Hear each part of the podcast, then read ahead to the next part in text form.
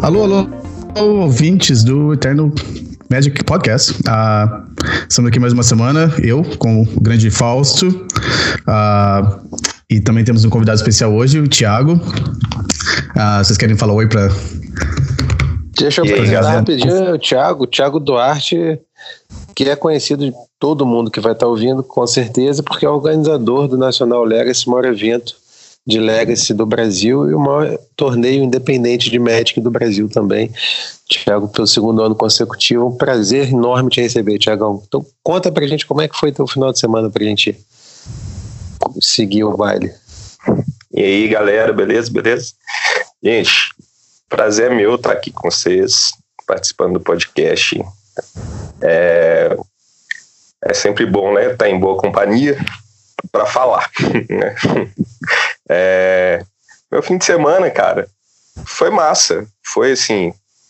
Eu joguei, né? Eu tive um campeonato domingo, que foi a última etapa da Liga da Liga Mineira, e foi muito massa, porque é o seguinte: a gente lançou esse ano um Hall da Fama, né? Da Liga Mineira. E esse Hall da Fama você tinha que completar uns requisitos para você ser elegível ao Hall da Fama que são ter mais de 15 top 8 nas. São, existem, acho que, três rankings, ou três rankings anuais, né, somados. Teve um ano que a gente não teve ranking. É, então você tinha que ter mais de 15 top 8 na história, mais de 300 pontos para concorrer até o final desse ano, né? E tinha três elegíveis, que era eu, Moisés e o Bruno Lorenzato. Bruno Lorenzato tinha 18, 19, eu acho, top 8, 16 e o Moisés King. E tinha, um, e tinha um Túlio Souza que tentou entrar na, na corrida, mas acho que ele não chegou em 15 top 8 esse ano, não, porque ele tinha 9 antes disso. Aí a gente ficou na dúvida de como que a gente ia fazer para eleger, né? Se ia ser uma votação, etc. Aí o povo não quis fazer votação é, para não criar um desconforto e tal. E o Belomate deu uma ideia de um critério de desempate. Tipo, pega os elegíveis e o critério de desempate é o seguinte: o cara continuar participando. Quem fizer mais pontos é, no ano, né, da eleição, entra no Hall da Fama. O Moisés não jogou esse ano. Então tava disputando eu, basicamente, e o Bruno, né? E eu cheguei no, no final de semana antes do Super, que o Super foi uma etapa bônus, né, da liga, e valeu 1,5 pontos. É, é, um multiplicador de 1,5 que a gente dá nas etapas, etapas bônus né, da liga.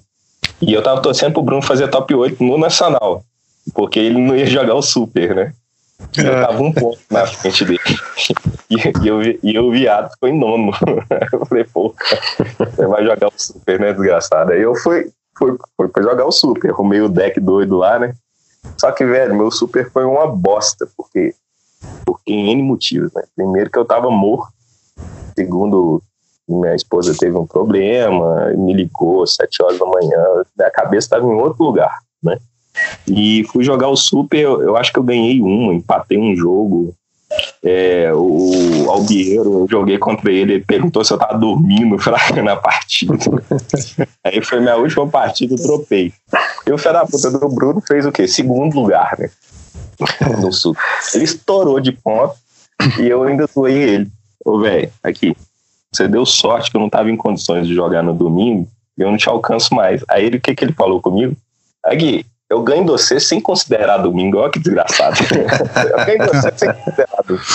A gente define na última etapa. Eu desconsidero. É... Então, beleza. Então vamos lá para a última etapa. Aí fui para a última, última etapa, né? E o filho da puta ganhou de mim mesmo. Nossa ele, senhora, ele joga demais também, né? Ele joga muito. Ele fez. Eu fui, eu fui mal, eu perdi pra dois Storm, né? Eu até contei no, no grupo do Miro. Perdi pra dois Storm, muito ruim. Aí eu fui pareado com o Natan e o Natan tava querendo chegar no, no top 8 da, da, do, do ranking para ganhar vaga pro Invitational, né? Final, em janeiro. Aí ele pediu pra eu conceder, eu falei, ah, conceda, o Bruno vai pro top 8 mesmo, que ele tava X1, né? Aí ele empatou a última. Ele, se, se eu ganhasse a última, jogasse com o Natan, ganhasse a última, o Bruno ele ia ficar um ponto na minha frente. Aí, porque ele perdeu a primeira do top 8, né? Aí uhum. eu falei, tá merecido, tá merecido. Aí eu, eu tá, joguei, tá mas meu time, mas o que é que acontece? Eu fiz um time em Lavras, né? Porque teve um uhum. ranking de times parado também.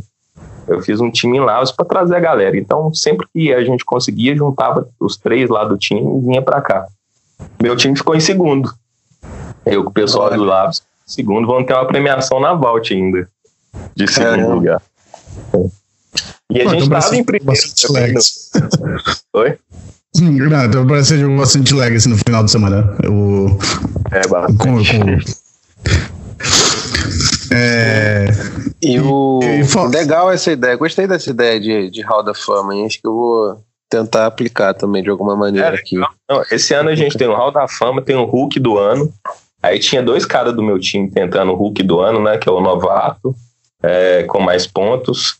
Tem o Deck Builder do ano. Então é Deck Builder do ano, Hulk do ano e o Hall da Fama. É, e o uhum. Hall da Fama. E todo ano a gente vai fazer. Isso três. é o Hall da Fama do, da Liga de vocês aí. A Liga, nossa, é. Hall da Sim. Fama da nossa Liga. Ah, tá. Bacana. É, o Thiago organizou muito tempo também a Liga Mineira antes de ir pro, pro Nacional, né? E aí deixou o Bruno, o Lorenzato e o Lanza na, o Belumati está há pouco tempo e o Belumati agora se retirou por conta de estar tá com muito trabalho. Mas e você, Romário, como é que foi teu fim de semana por aí? O Richmond? Não deu, não deu, não deu pra jogar tanto Legacy esse final de semana. Uh, eu. Bom, pra falar a verdade, semana passada eu lembrei que o novo Age of Empires lançou. Acabei jogando mais videogame do que jogar Magic. Justo. Mas é. ah, pra quem é dos. Quem jogou Age of Empires dos anos 90. Não, anos 90 não. Acho que foi dos, é, dos anos 90. Deve lembrar do, do jogo. Uh, lançou uma versão nova em High Definition e tal. Eu acabei baixando e joguei um pouco. Uh, acabei jogando mais umas ligas com aquele deck que eu comentei no último episódio que eu levei pro campeonato aqui. E uhum. Gradativamente foi ficando pior meus resultados, porque eu ganhei o Underground Scene naquele dia, aí eu fui jogar uma uhum. liga depois no Magic 4-1, depois no 3-2, e agora, sem fazer spoiler, eu acabei gravando um vídeo pro meu canal no YouTube, foi a primeira vez que eu fiz um 2-3 com deck. Uh, mas eu vou dar eu vou dar upload do mesmo jeito. A liga foi interessante, foi apesar de ter um resultado negativo assim no, no recorde final, mas é, as partidas foram legais. Eu acho que deu para mostrar bem como é que o, deck funciona. Eu acho que foi, foi legal. Como é que é? Você andou perdendo para quê? Ah, na liga eu joguei. Bom, o primeiro jogo foi contra Bug, ganhei. Eu perdi para Elfos na segunda, na segunda rodada. Ah, mas teve no jogo 2, eu tive que fazer um mulligan para 4. Ah, e então foi, ficou meio complicado. A terceira rodada foi contra Sneak and Show, ganhei. Eu acho que eu perdi de Blue Red Delver. E na última rodada foi de Lands. É, Lands, mas foi assim a versão mais antiga, assim, verde e vermelha, né? Uh, que a gente não, não vê tanto jogando assim. Uh, mas o deck é bom. É, eu tô falando do, do, daquele deck de cinco cores, o, o Check Pile novo, né? Checkpoint 2019. Como é que é o nome ah, mesmo do, do cara que fez deck? Você falou no outro episódio? Uh, Mark. O Thomas Mar. Como? Thomas, Thomas, Thomas Mar. Thomas Mar. Ah, tá. Thomas Mar, alguma coisa assim. Quer dizer, uh -huh, uh -huh. checa. Uh, é, ah, antes, que eu, antes que eu esqueça, eu queria ter falado um pouco antes do Thiago, mas é, eu tinha alguns anúncios rapidinhos para fazer. Ah, da última uhum. vez eu falei no final do episódio, e eu acho que às vezes se o pessoal não escutar até o final. Ah, o podcast está disponível no iTunes, no Stitcher, o podcast do, do Google ah, e também no Spotify desde o do começo. Ah, e eu comentei com você falsa semana, eu tive aquela surpresa agradável de ver que a gente tinha até ouvintes em Portugal. Então, sim, alô, alô para os ouvintes que estão de Portugal. Ah, Uh, e, bom, já falei isso aqui. Teve um. O, acho que quando lançar o episódio, o meu vídeo do jogando de cinco cores, uh, o Five Color Control, já vai estar no meu canal no YouTube. Eu vou deixar o, o link aí na, nas anotações do, do episódio. Uh, mas é, foi essa foi minha experiência jogando Legacy semana passada. Uh, fui só jogando com esse o Five Color Control e, e é que foi você? Deu, deu pra você jogar bastante Legacy esse, esse final de semana, semana passada? Deu bastante. E só complementando o teu anúncio antes, agora a gente está com um link fixo no eternomedic.com.br do, do, do podcast. Então, pelo site você também chega a todos os episódios, inclusive aquele episódio mesmo que a gente não divulgou, que foi o piloto, tem um monte de erro engraçado, enfim. Foi um episódio um pouco diferente. É, mas eu, a gente fez o um encerramento aqui em Brasília do ano, do Ranking Eternal Challenge, entregamos a premiação toda. É, no final das contas, foram mais de 200 stepos entregues aos jogadores. É, foram 24 jogadores contemplados no ranking no final, de 96 diferentes que participaram, sempre com muito sorteio, muito brinde. É, e eu escolhi jogar com a lista justamente do Thiago, que né, que daqui a pouco vai falar pra gente como é que foi essa epopeia, né, do, campeonato que ele fez top 4 com mais de 200 jogadores. Eu falei, não, vou pegar essa lista aí, ele tinha jogado contra o Stefano, um trial, né, um pouco parecida. Eu gostei da ideia de, de que tem a, o acesso ao vermelho no, no pós-side, porque tem muito azul no, no field. E foi legal, foi super para cima o, campeonato. Foi, eu fiz meu segundo top 8 em 10 challenges né, que eu organizo. É difícil organizar e jogar, você fica cansado mesmo, é, às vezes né, dá um monte de problemas que tem que resolver.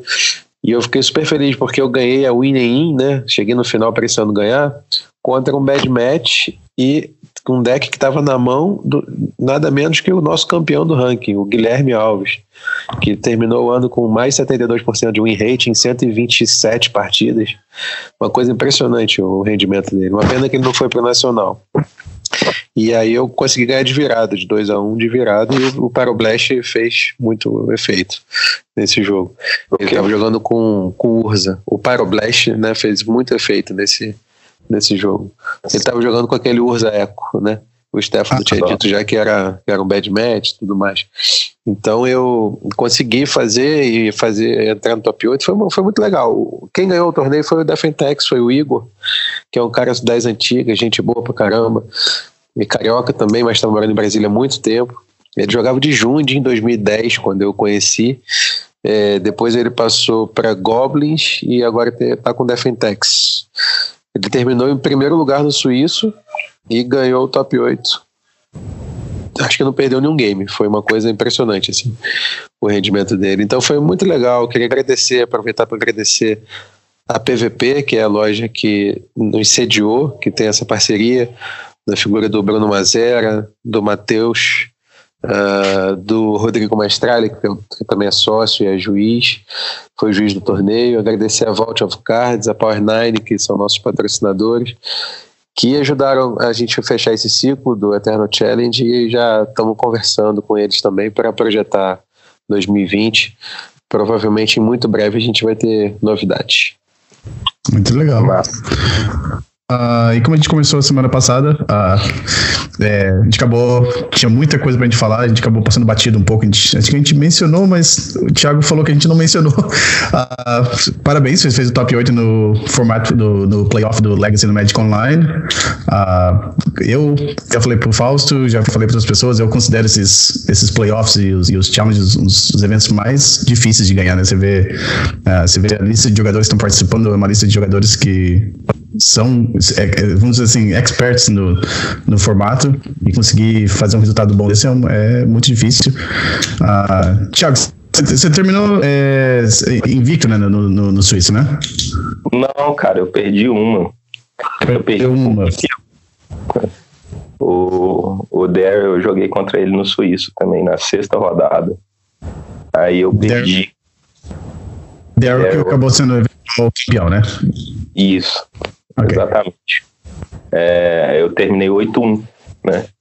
É, eu, eu, eu falei com o Fausto mesmo, véio, porque eu falei, pô, não é possível que eles não vão falar que não era nem pelo fato de ser eu, não, Praga, mas era pelo fato de ser um brasileiro no top 8, que isso é legal. É, porque, por exemplo, quando é, a gente gravou um podcast falando do Vicente, do Challenge, é, a primeira coisa que a gente viu é que tinha um brasileiro que ganhou um challenge, Praga. Isso foi mó legal, porque você tem poucos brasileiros jogando no mall, né? Legacy, então, se a gente for pegar nosso grupo ali, não deve dar nem 20. É, e desses 20, quem é ativo mesmo é menos ainda, né? É, aí a gente foi atrás do Vicente, descobrir quem que era o Vicente Marfus, lá de Santa Catarina, né? E, e, foi legal a gente ter isso como notícia, assim. Aí quando, quando eu tava escutando o podcast de vocês, aí vocês passaram rapidinho no campeonato, assim, eu mandei uma mensagem pro Paulo, pô, tem um brasileiro no top 8, vocês não falaram nada, velho. Claro, isso é tão importante que a gente não. vai fazer um episódio inteiro com você, porque é realmente assim, a gente, a gente vive falando aqui, né, Romário, que os brasileiros estão entre os jogadores mais criativos e, e, assim, é porque a gente não tem tanto acesso ao campeonato grande. Porque se tivesse, né, e, e aí você vê, se você se destacando MOL, o Stefano e outros, que é quando tem acesso, né? Porque a gente não tem aquele monte de GP, por exemplo, que também dá visibilidade. A gente, pô, os brasileiros fazem decks, inventam listas, é, melhoram listas, ganham campeonatos importantes. Então a gente tá, tem que valorizar mesmo, tem que fazer esse programa aí dedicado a você, porque esse resultado aí, eu vi lá a lista, o Medeiros estava me mostrando, né? É, eu estava na tela dele, e tinha Rede Duque, tinha uns caras aí feras, assim, mais de 200 jogadores inscritos. Não é mole não fazer esse resultado aí, realmente é digno de nota. Não, mas o mais incrível foi no grupo do, do próprio grupo, que eu falei isso no grupo dos organizadores, né? Do, um grupo dos organizadores regionais, né? É, das ligas regionais aí. Eu falei isso no grupo. Aí o primeiro, o primeiro que falou foi assim: Ah, eu não acredito que o Stefano fez top 8 de novo, né? Aí eu falei assim, pô, tava de Miracles. Aí veio o outro, o Alex, comentou: Porra, esse Stefano é cheatado, não é possível. tá ganhando. Aí eu falei, ô, velho, é, eu acho que se, se eu não fosse Aí eu, eu, eu mandei os prints né, no grupo do NLCast. Eu falei, ô Stefano, tô achando você que fez o top 8 lá no, no, no playoff. Aí o, o, Robertão falou assim: não, mas eu ia achar também. Eu falei com o Robertão, velho, eu fiquei na dúvida se era eu mesmo ou o Stefano que fez top 8 no playoff, sacou? Eu só tinha certeza porque eu ganhei os pontos aqui no mall. Aí eu tinha certeza que era eu, mas a hora que eu dei a notícia, até eu fiquei na dúvida se era eu ou o Stefano que estava no top 8.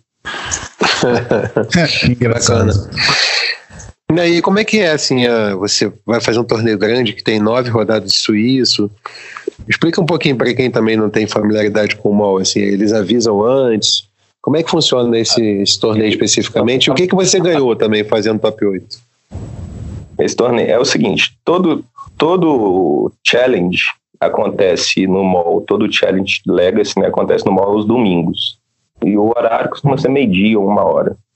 É, os formas de playoff eram para ser quatro no ano, né? e esse forma de playoff, para você entrar nele, você tinha que ter 35 format points. E para formar esses format points, você tinha que fazer 5-0 ou 4-1 nas ligas. Ou ganhar um challenge, por exemplo. Né?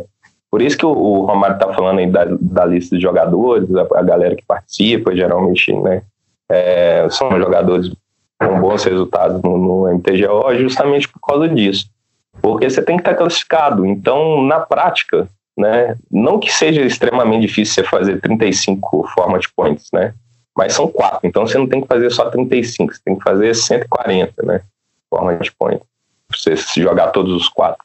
Então, na prática, acaba tendo muito grinder e tendo uns pro player aparecido lá no meio, entendeu, jogando os campeonatos. Então, são campeonatos com um nível de competição, assim, bem, bem acirrado, né.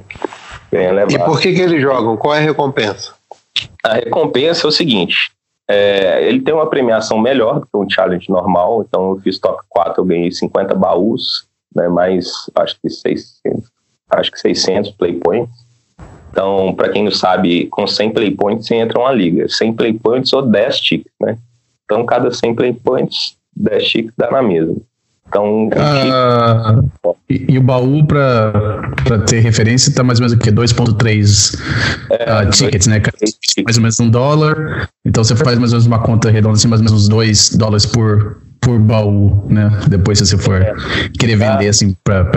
Então, 130, 130 mais ou menos tickets, vendendo é, os 50, né? Mais é, mais os 60 tickets de Playpoint. Então dá uns 200 dólares, vamos dizer assim, de premiação arredondando, para ficar fácil a conta. É, pro, pelo top 4. Agora o, o, campeão, o finalista, ele já ganha 100 baús, né? E o campeão ganha 150 baús.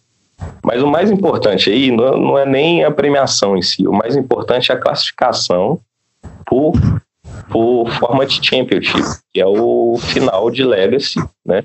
com os oito classificados de cada um desses playoffs. Então é, eram para ter 32 classificados, teve um playoff bônus no, meio aí do, do semestre que eu perdi. Então a galera perdeu, acho que, acho que ninguém do grupo jogou, né, Romário, do grupo do MTJ lá que a gente tem. Uh, eu acho que. Eu, eu, participei de um deles, mas eu não lembro se foi esse. É, teve um bônus, assim, que a galera perdeu, por isso tem 40 classificados. Aí, o importante mesmo é, é esse Format Championship no final, porque ele, ele vai acontecer dia 5 agora de janeiro.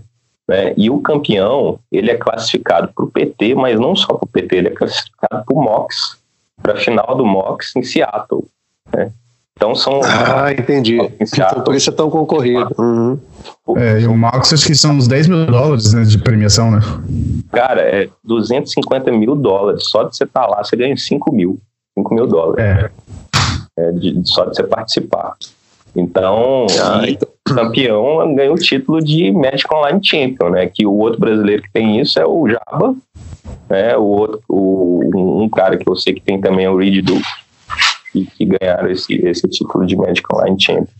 Então, assim, é muito top, Fraga, se você conseguir ficar em primeiro entre esse, nesse último campeonato, é assim, sinistro. Porque você vai estar no PT e no MOX. Eu acho que o MOX é mais doido do que o PT ainda. Você está no, na final do MOX lá em casa. Eu acho que é mais Pô, classificado do que, do que do que do, do PT mesmo, né? Porque Uh, que nem tava, a gente estava comentando como é que faz para você chegar no, no, no, formato, no formato playoff. É, porque uma coisa é o PTQ, né? O PTQ você paga os tickets, tudo bem, é caro, mas se você pagar, você entra você joga.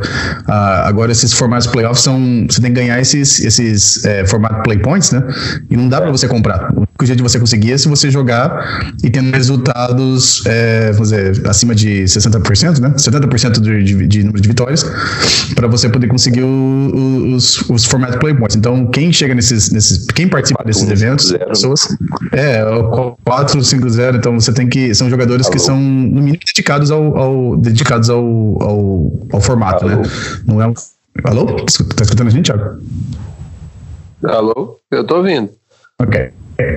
Então, são jogadores que são dedicados ao, ao formato, né? Porque você não consegue só pagar e entrar no, no evento, né? Você tem que ter esses, esses formato play points que, que você só consegue jogando as ligas ou jogando os eventos grandes no, no final de semana, né? Então, acho que o Mox é, é, é, talvez seja mais difícil de classificar do que o, o Pro Tour mesmo. Tô torcendo muito pro Thiago ganhar, que com certeza vai ter um Nacional Legacy muito melhor no, no próximo. Não, vai é, forrar, vai ser massa. É, se eu ganhar, não, se eu ganhar, vai ser uma massa, né? Vai ser eu, eu falei, eu torço pra eu ganhar esses 40 jogadores, porque aí a gente viaja pros Estados Unidos. Vai, é. vamos, vamos sair de lá fazer uma viagem, acho que já tem 5 mil dólares garantido. Mas o, o Mox. Ele...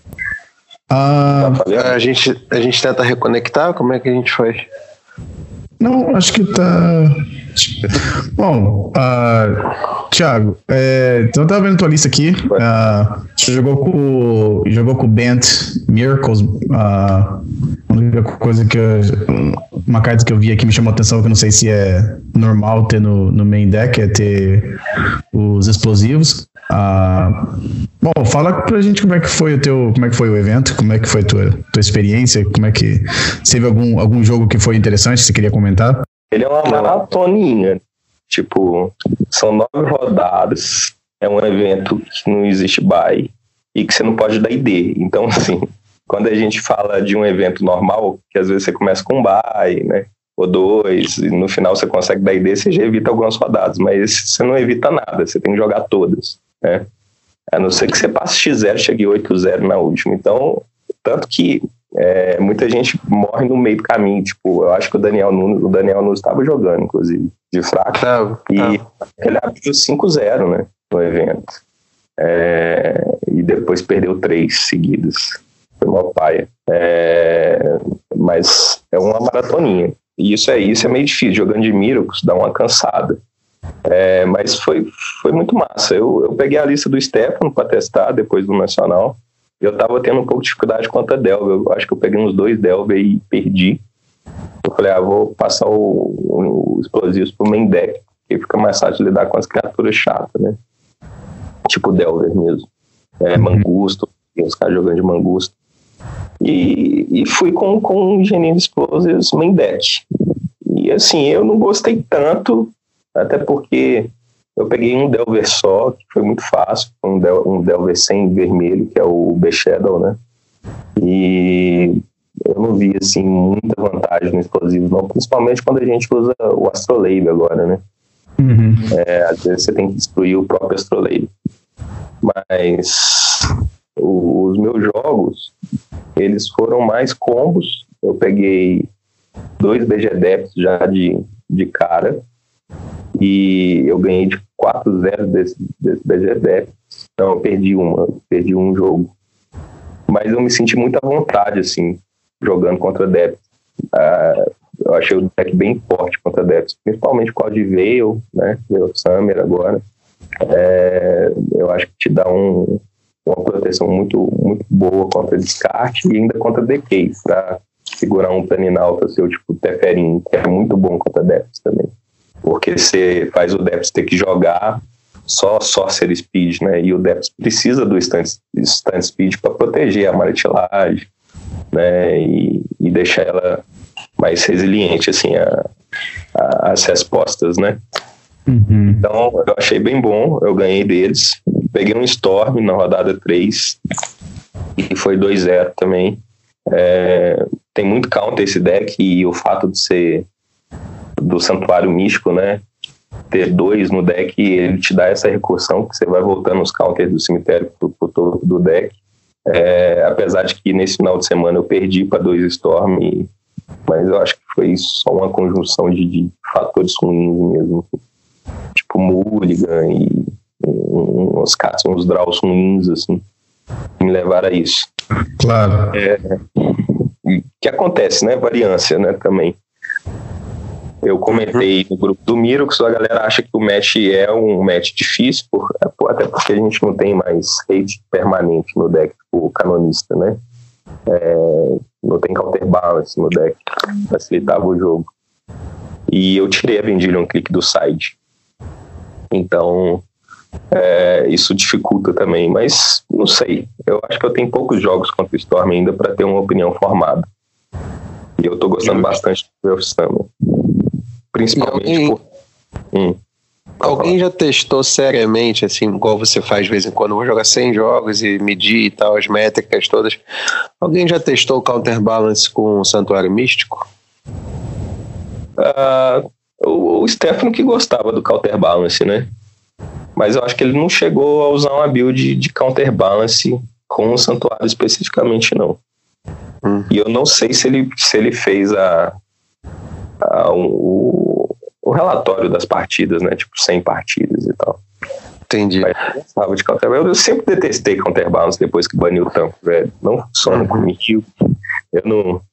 Você tem que gastar muito country pra ele ficar minimamente bom, fraga. E você fica muito à mercê da sorte. Tipo, tá, ele pode ganhar uma partida sozinho anulando tudo. Mas eu acho que ele funciona menos assim do que deveria. Era bom quando a galera não estava acostumada, né?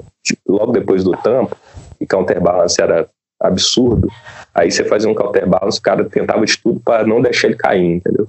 Uhum. E, e, isso gastava fogo, às vezes duas fogo, etc. Isso fazia você ganhar, porque o cara perdia carta, né? Mas uhum. eu peguei na rodada 4 um WR Miracle, um Jeskai, né? Que eu ganhei de 2-0 dele, inclusive. Ele usava counterbalance. No G1 ele fez dois counterbalance, inclusive. É, eu pensei que eu ia perder a hora que eu fiz um oco e ele anulou com back to basics no topo cego. Mas assim, o back to basics não, não ia fazer nada na partida. Ele nem chegou a castar o back to basics, porque eu só tinha um terreno básico né, no, no, na board. E depois disso não anulou mais nada. Mais nada. Nenhuma mágica, nem de costume. Uhum. É, então, assim, foi duas cartas inúteis que ele colocou em campo. Eu, claro que isso atrapalha o meu jogo um pouco, porque eu tenho que contornar o counterbalance, né? Então fazer mágica, às vezes, um brainstorm menos, menos bom, né? Tipo, na hora que ele estoura uma FET, no turno dele. Então, você tem que contornar o counterbalance. Mas é, tirando essa diferença, não fez nenhuma diferença séria no, no jogo, não. Essa foi minha quarta rodada. A quinta rodada eu peguei um B-Shadow, que é o Delver sem vermelho, e qualquer Delver sem vermelho eu, eu tô super à vontade de, de enfrentar. Acho que raramente eu vou perder para um Delver sem vermelho, primeiro porque não tem raio, não consegue me matar quando eu chegar a 3 de vida, 5 de vida, né? É, e, no, e, segundo porque não tem Pyroblast, Red Elemental Blast, né? É, uhum. Meu Goku, meu Jace resolve muito melhor. Tanto que eu tiro os Jace no pós-side contra Delver com vermelho, e contra Delver sem vermelho eu deixo os Jace. E Jace ganha muito de Bug Delver, o B Delver, o B Shadow. Uhum. E foi ele que ganhou a partida, inclusive a partida 1. É, minha sexta rodada foi o Death Tex do Daryl. E o Daryl, velho, ele é um cara absurdo de bom. É, eu já joguei contra ele três vezes, eu perdi as três. Três tava de Defentex. A primeira foi numa. De novo, olha só, parece destino, né? Foi numa semifinal também, de challenge. Só que de challenge, eu tava de Grix Control. Então, eu fiz top 4 num challenge pro início do ano aí de Grix Control ainda, antes do. Antes de, de Modern Horizons, né? E ele tava de Defentex e ganhou de mim. Aí eu peguei ele agora na rodada 6 e ele ganhou de novo. Só que aí ele ganhou no tempo. Esse eu perdi no tempo. Eu, o G1 demorou muito, ele ganhou, o G2 demorou menos. Eu ganhei. No G3, eu entrei no G3 com 4 minutos, ele manteve uma mão assim, para responder a mim, entendeu? Porque eu fui atrás de mentor, rezando para ele não ter uma Plauchas, né? Aí eu fiz mentor, ele tinha Plauchas, eu fiz Oco, ele tinha calça de Judging, eu fiz Jace, ele tinha calça de Judging. Aí acabou meu tempo. Caramba. É, é, ele manteve a mão certa, assim, pra, simplesmente para esgotar meus quatro minutos, entendeu? Uhum. E, bom, esgotados quatro minutos, fui para rodada 7 para pegar esse deck que o Romário tá jogando aí, que é o Five Color Control, que eu acho, assim, um pesadelo de enfrentar, porque o deck é um control melhor que o meu. Se não fosse por Entre the Angels, e me dá uma inevitabilidade no final da partida, né? Quanto mais terreno eu tiver, um imprint com um santuário místico, fazendo ele uma, duas vezes, é, justamente porque esse Five Color tem uma certa dificuldade de lidar com muitas criaturas, né, de uma vez.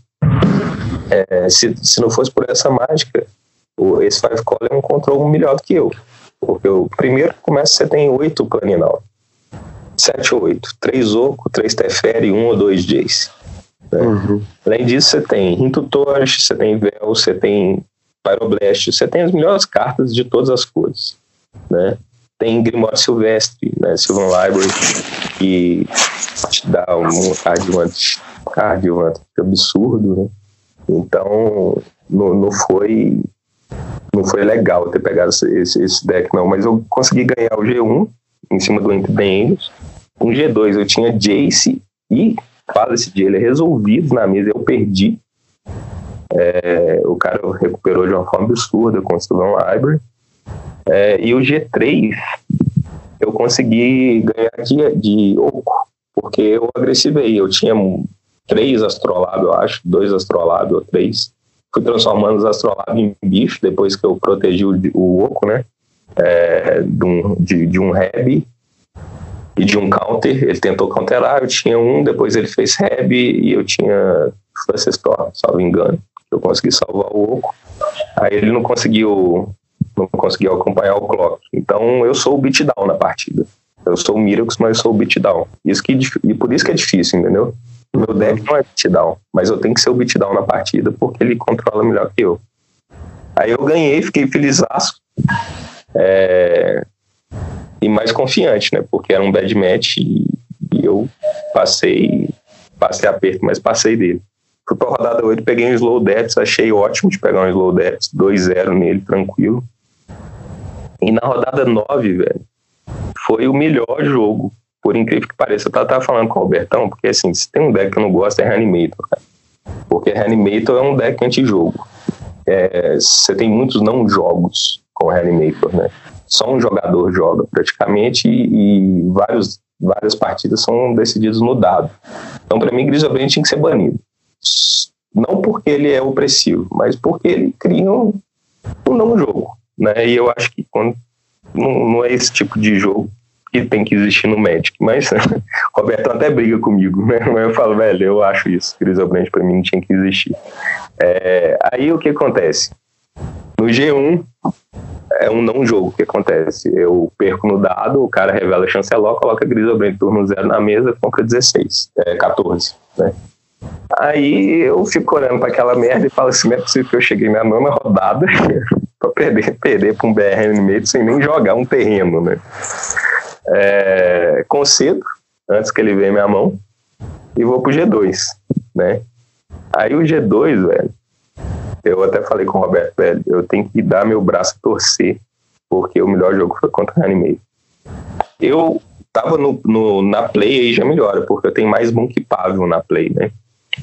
E a minha mão de 7 já veio com FON, é, não, of Will e Surgical Extraction é a mão sonho, né? Inclusive foi a mão que o Stefano ganhou o NL do Roberto no G2. Uhum. É, e pensei, pô, tá fácil. Velho, eu terminei esse jogo com dois de vida, pra você ter uma ideia. E. Caramba. Não, foi absurdo. Eu fiz. Eu fiz Ilha Vai, né? E o meu oponente ele fez Badlands com a FET e fez Faithless Luffy, colocou no cemitério um Chanceler e um Elesh Norn. Né? Uhum. É, eu pensei que a Last Norn ficou porque eu concedi o G1 e não sabia de que, que eu tava. Né? Uhum. Aí eu fiz outro land, castei um Astrolab e passei com o Surgical Extraction e Foul para ver o que, que ele fez. Eu deixei cair o, o Faithless Luffy porque eu tinha Surgical Extraction e para mim ia cair tipo um Griselbrand, né? Eu uhum. extraí ele e tava tranquilo. Aí ele fez reanimar, dando alvo no chanceler. Aí eu joguei extração a mão dele, cara, era tipo Faithless Luffy, outro, né?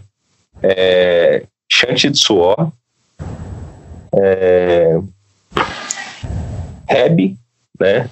É, Pyroblast, na verdade, e Animate Dead e Exumar. Exatamente. É, isso mesmo. Animate Dead, Exumar, Faithless Luffy, Pyroblast, Shanty Suor e ele fez Land, né? Aí a minha mão ficou Full Ponder Celestial Purge. Aí ele castou Chant Swarm. Aí nessa hora eu pensei, porra, essa Full aqui é obrigatória nesse Chant Swarm. Se eu não fizer, ele vai colocar Elast Norn depois com Animate Dead ou Exumar, provavelmente com Exumar, e vai ter um clock de 6, que é o Chant Swarm, vai ficar 2, 3, né? Aí anulei o Chant Swarm, fiquei sem mão só com Celestial Purge, e comprei uma full no Draw, que não tinha pitch, né? E passei para ele, ele comprou um terreno ainda, ou seja, mesmo que eu tivesse pitch na folha, ele ia dar para o Blast. Ele fez o exumar e botou Elast Norn, começou a me bater. E eu tentando achar um, uma resposta para Elast Norn, né? É, eu tiro os termos, eu tiro uma, uma Plauchas e, e assim, ia imaginar que eu, eu ia eu ia morrer para Elast Norn no jogo geralmente é side out do, do. E, e, ficou nisso, eu tentando achar a merda do, do, do, da resposta. Até que eu achei um, um. Ah, eu comprei uma brainstorm, eu fiz a brainstorm, porque eu achei que ele fosse guardar o Pyroblast para um, um Oco ou para um Jace, né? Seria a resposta para Last Norm dele. E realmente ele guardou.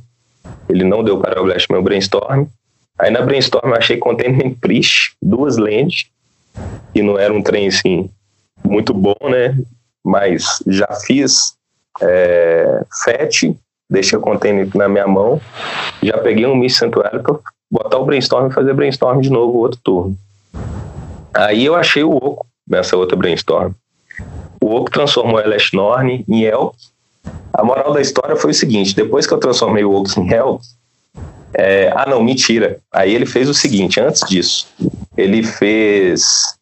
É, ele fez uma pilagem fiel que achou um Griselbrand, uma Entomb. Aí ele fez Entomb no Griselbrand. E a Brainstorm ela tinha me dado Snapcast. Aí a minha opção era dar full é, no, no exumar dele, né? É, ou fazer a Surgical Extraction. Eu não tinha full na hora do Entomb, porque eu não tinha pitch, né? Eu tive depois, porque ele fez um entombe num turno, e ele no Xamana ele passou para fazer o Exumar depois, porque ele fez feito Sleuth né, entombe. É, aí eu comprei o Snapcaster. Eu comprei a Brainstorm, a Brainstorm do topo. Aí a hora que ele fez o, o a mágica, eu pensei, porra, eu faço esse brainstorm ou não? Né? Porque o certo, geralmente, é você dar full com pitch no brainstorm, porque você pode achar uma carta que não seja azul na brainstorm, né? Mas se eu uhum. fizesse isso, provavelmente eu ia morrer também, porque eu precisava responder a Last Norm. Aí eu uhum. fiz a brainstorm e achei o Snapcaster. E eu tinha Surgical, né, no, no cemitério, a primeira Surgical que eu castei para tirar o chanceler. Aí a minha conta era se eu faço Surgical para tirar o Griselbrand, recapitulando ela, ou se eu faço Full né, porque ele fez exumar, e o exumar ia trazer Chantit Swarm, se eu removesse o, o, o Grizzle, né? E minha uhum. flow ia ficar inútil. Aí eu fiz o Snapcaster, porque se eu não fizesse o Snapcaster, eu ia tomar um, um tapa a mais da, da, da Lash Norm, é, eu ia tomar um turno a mais de dano e meu, isso ia, ia viabilizar minha, minha Surgical Extraction no, no, turno depois. Se ele, por exemplo, pegasse é, um Animate Dead, entendeu? Ele já tinha um, um, um Animate Dead na mão. Então, Aí, pelo que está se delineando, você conseguiu fazer Snapcaster duas vezes.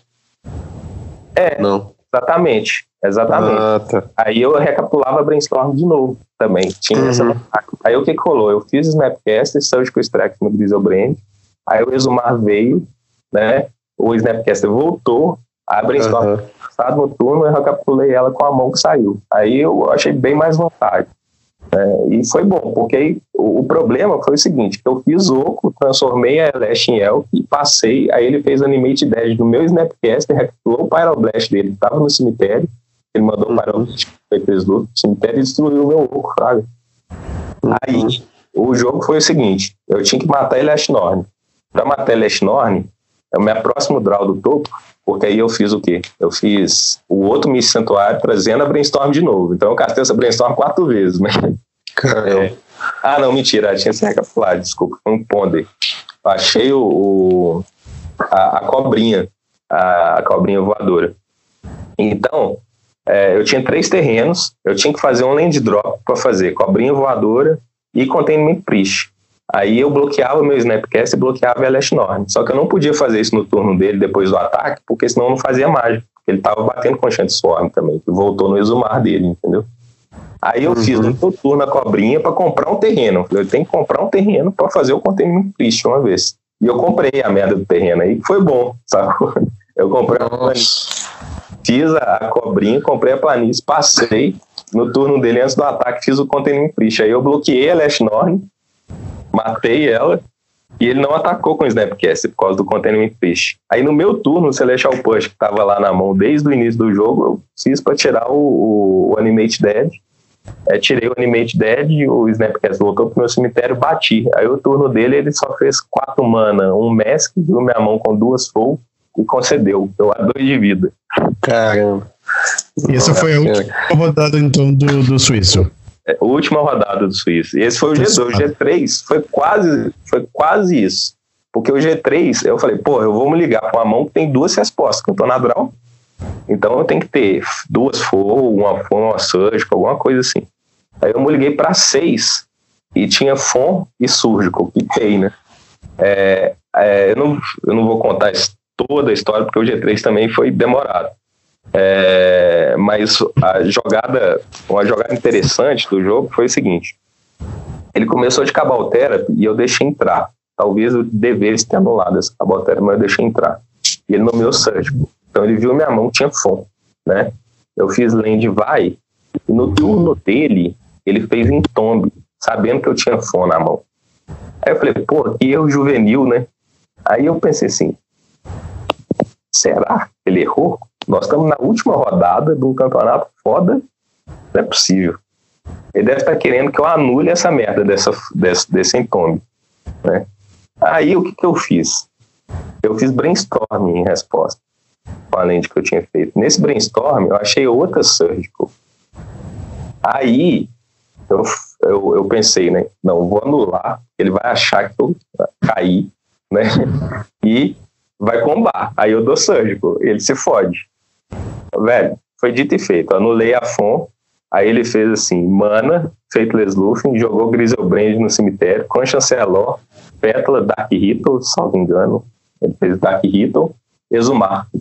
Aí eu Surgical Extraction no Griselbrand. Entrou Chanceler, eu que responder Chanceler depois. É, e demorou pra caralho, mas aí eu ganhei no finalzinho, assim, pou, pouquíssimo ponto de vida também, porque a Chanceler bateu pra caralho. E eu ganhei com o Teferi. Um Teferi dando balsa no Chanceler. Esse Chanceler voltou, que ele recapitulou, fez Desluffing de novo. é, e eu tive que lidar com o Chanceler com, eu acho que foi o, o Oco de novo. É, eu acho que foi isso, mas demorou, demorou pra caralho. A hora que eu ganhei, eu fiquei felizão. Já mandei lá no grupo do MOL, assim, caralho, ganhei, velho. Foi, foi massa. Massa. É, e aí o Oco mostrando muito porque que é a carta mais jogada de 2019 no Legacy, né?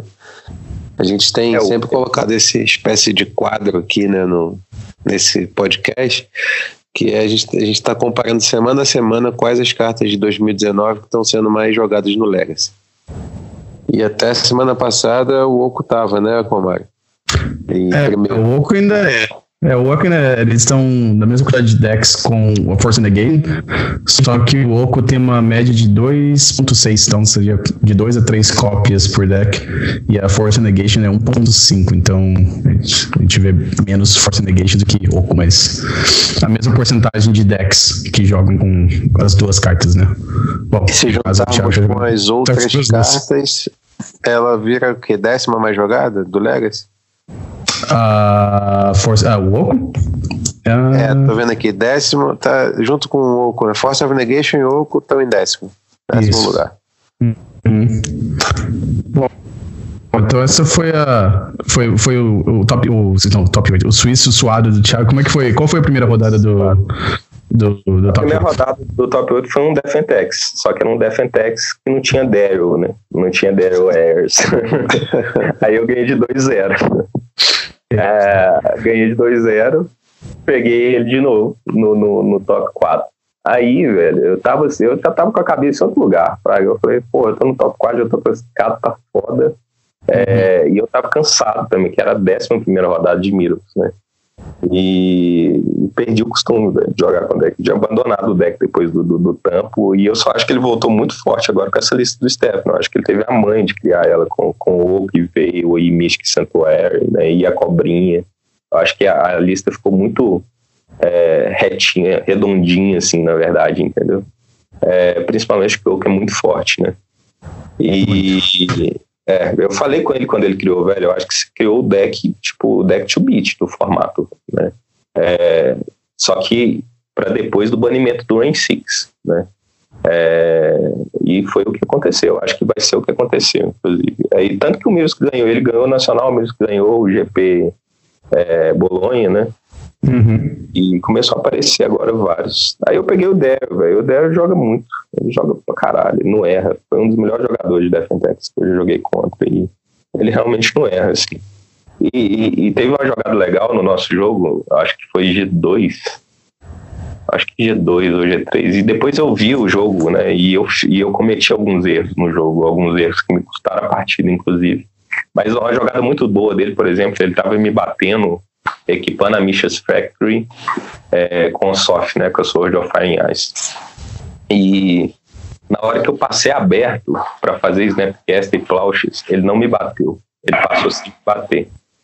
E aí o meu plano era fazer Snapcaster, Flaushes e voltar de Jace. E eu tava tipo a 7 de vida, né? 6 de vida, alguma coisa assim. Aí ele não me bateu. Eu falei, que desgraça, vou fazer o Snapcaster, recapitular Brainstorm, fiz isso. É, achei um outro terreno que, que, era o quarto land para fazer Jace, mas eu não podia fazer Jace porque senão ele equipava e me batia e me matava, né? É, dava letal. Aí eu passei aberto de novo. Eu falei, pô, eu já gastei o Snapcaster, ele vai me bater agora. Ele não me bateu de novo, passou. Aí eu tive que passar aberto de novo, né, para matar a merda da Misha Spectre. Misha Spectre é boa contra Misco por isso, sabe? Você não consegue lidar com ela se ela não estiver transformada. Passei aberto de novo. a Misha's Factory, ela é boa quanto a isso, justamente porque você não consegue lidar com ela se ela não tiver transformada, né? Uhum. Ela tinha que ficar passando aberta, senão morria. Aí ele, ele fez vaio, passou para mim. Aí botou o marcador em vaio. Isso sem me atacar, eu não comprava terreno, mais terreno, né? Para ter livre, approaches. Aí ele pôs dois marcadores em vaio. Aí eu comprei um terreno. Aí ele colocou talha no jogo. Aí ele equipou na talha. Aí eu tive que matar a talha. Só que aí tinha Caracas, aí ficou uma merda, né? talha, Caracas, Vile, Sword of Fire Ice. Aí já, fodeu. Se ele tivesse, naquele turno, é, batido, eu tinha matado com o Snapcaster, depois voltar de Jace e ia ser outro jogo. Com certeza. Parece mais assustador que o Griselbrand, esse, isso aí que você falou, viu? Talha, Caracas, mas ah, é. Com certeza. Talha vai, o Caracas, hoje of Farinhas, é o pesadelo de qualquer, de qualquer controle. É, sem querer ser uma tangente muito pro lado assim, mas é uma coisa que eu vi assim, jogadores mais novatos fazendo, até eu fiz um pouquinho no começo, assim, na época, as primeiras vezes que eu peguei Latin Texas, é quando você jogava contra Miracles, você pegava o Battle Skull com, com o Stoneford Mystic, e eu era difícil você ganhar com, com, com, com, com Better Skull, né? Aí eu comecei a assistir um, uns streams do, do Mark Kronig, né? O, o Barra. E ele sempre pegava a Sword of Fire and Ice. Aí que eu percebi como é que ganhava sempre de Miracles, né? Porque a Sword of Fire and Ice, qualquer criatura que você equipar com ela é um terror pra, pra deck de. Pra controle, né? Porque você consegue matar Planeswalker, você compra carta, você, é, é, você não consegue bloquear com o Snapcaster. Ela não é, pode. Então, realmente. Se ela na mesa, você vai perder uma hora, então ele vai conseguir conectar uma hora, tem muito bicho, né? É. Você não precisa, às vezes, nem do vai, se você tiver só a talha, o Caracas e uma Sword of Aranhas, já fudeu forte, assim. Exatamente. É porque você fica voltando ela todo turno. Aí eu perdi, né? Perdi para ele, mas perdi, nem perdi triste. É... Foi, foi bom, velho. Eu tô assim, eu tô achando excelente até agora. Tô assim, pô, eu classifiquei, velho. Tô acreditando que eu classifiquei. Aí eles me mandaram a lista. O Stefano mandou, velho, essa é a lista dos caras que vai jogar, que estão classificados, possíveis decks dos caras e tal. Velho, uhum. dá até tristeza você olhar a lista lá. É tipo assim, 30 negros, melhor jogador do, do, do MOL. E eu, né? Lá no meio. Ah, ok. E vai, e vai ser quando isso? Vai ser Sim, dia 5. Dia 5 de janeiro. É. Dia 5, então, estaremos torcendo. Torço. Eu, eu vou aproveitar uma, uma mini férias que eu vou tirar agora por causa do recesso judiciário. Aí vou me afundar no computador lá e no, no playtest do, do deck. Não precisa falar pra gente, sim, porque, porque vai dar o segredo, não sei, mas é, já tá com o deck já, já tá assim em mente, já tem, já tá escolhendo o deck pra testar ou, ou vai esperar pra ver quanto tempo Five Call, até mandei uma mensagem pro, pro Stefano perguntando se ele tinha testado, mas foi até bom que você tá testando, você tá jogando bastante com o deck, né? Uhum, e dúvida era ou eu fazer o Five Color e tentar jogar com ele ou jogar de Miracle mesmo, Fraga. Mas eu, eu tô bem tendencioso aí de Miracles, porque já, já é um deck é um deck que eu fiz um bom resultado, então isso já me deixa mais confiante, né? E é um deck que eu tô gostando bastante, assim, da sinergia dele, as trickzinhas que tem, né? Depois que isso. você acostuma e pega o jeito, eu acho que ele, ele é bem forte, principalmente contra uns BGDFs da vida, que tem bastante no mall, né, e que o, esses forcolas às vezes têm um pouco mais de dificuldade de lidar com BGDS, com certeza, de cemitério, né, etc. E eu acho que o Mirko vai melhor. E tem uns dread que pode aparecer nesse campeonato aí. Eu estou muito inclinado a Miracles, mas o Five Color foi uma outra opção que me apareceu assim no horizonte, entendeu? Uhum. O que, que, você acha? Ah, Como eu... for, então, no dia 5, o Thiago Duarte vai estar aí representando o Brasil na tentativa de acessar um torneio de 250 mil dólares. Olha só. É. Aí ah, sim. Uh, tem, tem, tem, mais algum brasileiro que classificou pro, pro, pro, pro como é que é? Esqueci o format, o format Championship? Não, acho que foi só eu, viu? Só, só você? Não. Eu acho então a gente vai ter que ficar torcida pra você, então. Tomara que ver você ganhar, jogar depois no Mox lá depois. To, to, torçam, por mim, torçam por mim. Nossa, se eu for pro moto, meu Deus. Aí é sonho já. ah, tem que lembrar o seguinte: se você fez 7-1, foi 7-1, né? Foi, foram 8 rodadas, né? Ou 9 rodadas do, do playoffs? 8-1, né? 8-1. Você fez 8-1 é porque você chegou lá preparado. Então, não tem que pensar que é, tem outros jogadores que merecem estar mais lá do que você. É, é, difícil classificar, se você classificou, tá igual, tá igual os outros lá, não tem, não tem nenhuma diferença, não. Tomara. Então, é isso Mas se eu, for, se eu for pro Mox, eu acho que eu não vou fazer nem nada, só vou tirar só, só foto, assim, eu vou complementar o primeiro jogado, eu não vou continuar a foto. E, não precisa jogar, não, você ganhou, eu pro próximo, eu vou pro próximo. Bom, então a gente podia. É, a gente, a gente tá. Estamos dando meio mais, mais comprido hoje, mas, a, mas como a gente tem um convidado, a gente achou que o episódio ia ser um pouco mais, mais, mais longo mesmo. Uh, Fausto, você queria mencionar um pouco do Eternal Challenge? É, é, Acho que deu para falar um pouco antes, né? Foi um torneio de encerramento do, do ranking 2019 é, entregamos uma premiação, foi um torneio com 32. Ainda vou fazer o, o breakdown, né? Uhum. O Defentex ganhou também, né? E, e foi, foi legal, foi um, foi um top 8 que só repetiu um deck, justamente o, o Miracles, e de resto todos diferentes. É, Brasília, né? A gente está falando de Brasília, que está tendo cada vez um, um cenário Legacy mais forte. E, e, é isso. A gente já tá. Tava conversando até com o Thiago antes, a gente já tá montando o calendário para o ano que vem. Provavelmente vamos ter datas para falar no próximo episódio, talvez no, daqui 15 dias.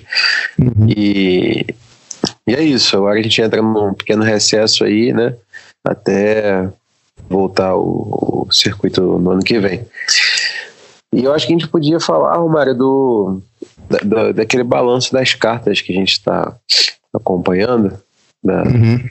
Porque teve mudança, viu? Teve mudança. O, teve o, calo, o caloteiro descarado caiu muito. Foi ultrapassado pelo Astrolábio, que é uma cartinha que tá dando o que falar aí nas rodas.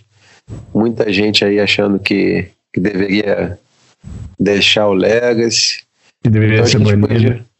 Acho que a gente podia lá falar, fazer aquela aquele comparativo que a gente sempre faz, uhum. pelo menos ali das, das duas folhas iniciais, 40 cartas mais jogadas do Legacy das últimas duas semanas, lembrando que a gente usa o MTG Top 8 como base de dados. É. Bom, a gente viu que nem a gente comentou um pouquinho, um pouquinho, uns, um pouquinho atrás agora, foi o Oco e a, e a Force Negation né, continuam sendo as cartas mais jogadas é, que foram lançadas em 2019. Ah, e agora a gente está vendo que o, o Astrolábio. É, ups, tá com um pouquinho aqui.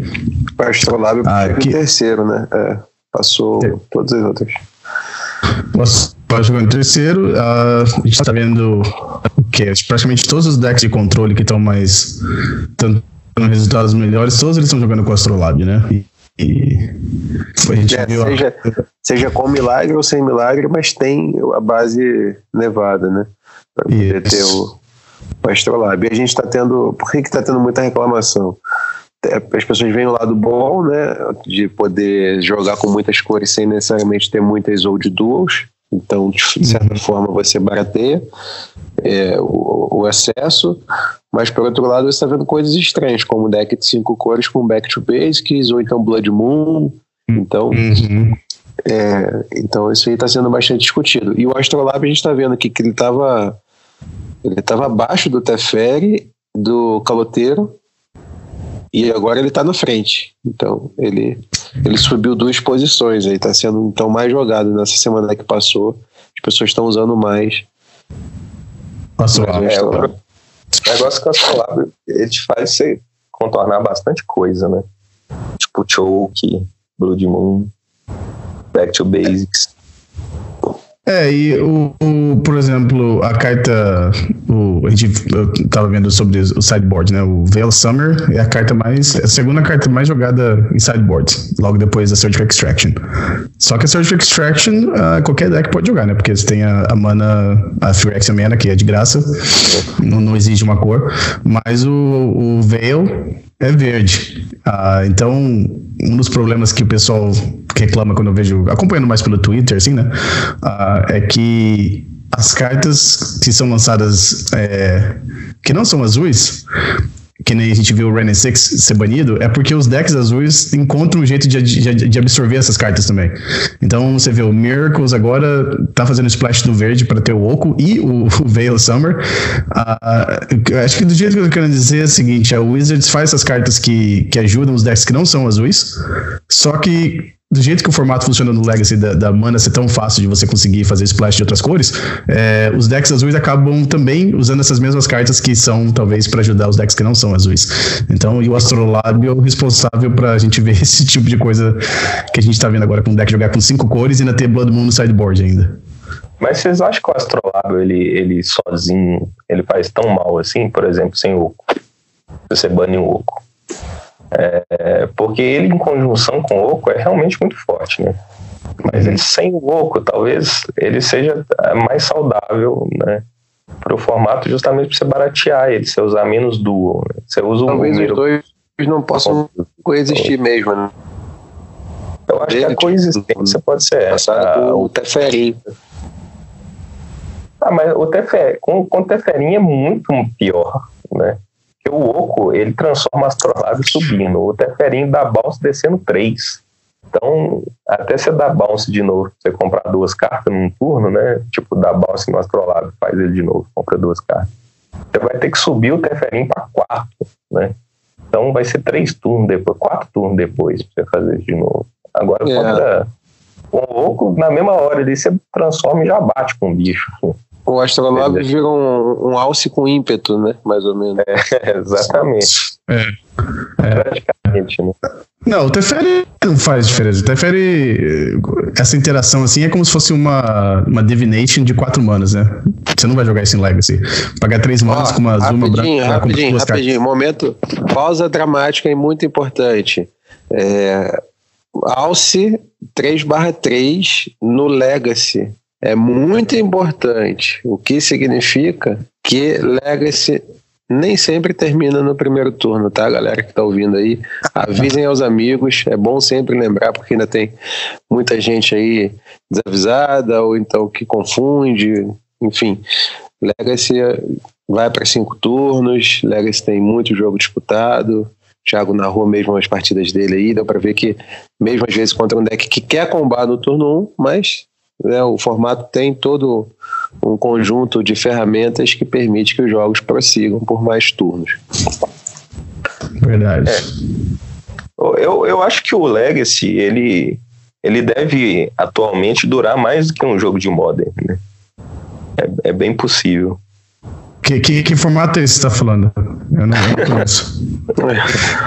o, o Modern está um pouco. O Modern, você tá falando, de, tá, um tá falando de Pioneer pra mim? É. Ele tá um pouco... que existiu um tempo atrás aí. Inclusive, o Pioneiro teve o Oco banido hoje, né? E pelas, pelo retrato que, tô, que eu tô vendo dos resultados no Modern, o Oco vai ser banido no Modern também. Porque, enfim, de oito decks, tipo, sete jogam com quatro Ocos é. em, em, vários top 8. Então é, é uma coisa que a gente vem falando aqui bastante tempo, do Oco e do Astrolábio, talvez dois juntos no Legacy e tal. Saiu do Pioneiro e, e, tudo indica que vai sair do Modern também. A pergunta é, é o Legacy, né? Será é. que não, Será que... ah, acho que não vai ser agora, não. Eu acho que o formato está bem do que tá. Acho que, que, nem, a gente, falou quando, no, último, no último episódio, a gente está vendo aqui. Uh, deck de combo não se importa se você paga três anos no terceiro turno para baixar um Planeswalker, né? Eles vão, eles vão castar o Show and Tell, vão castar o Dark Ritual, vão te matar naquele turno. Então, isso.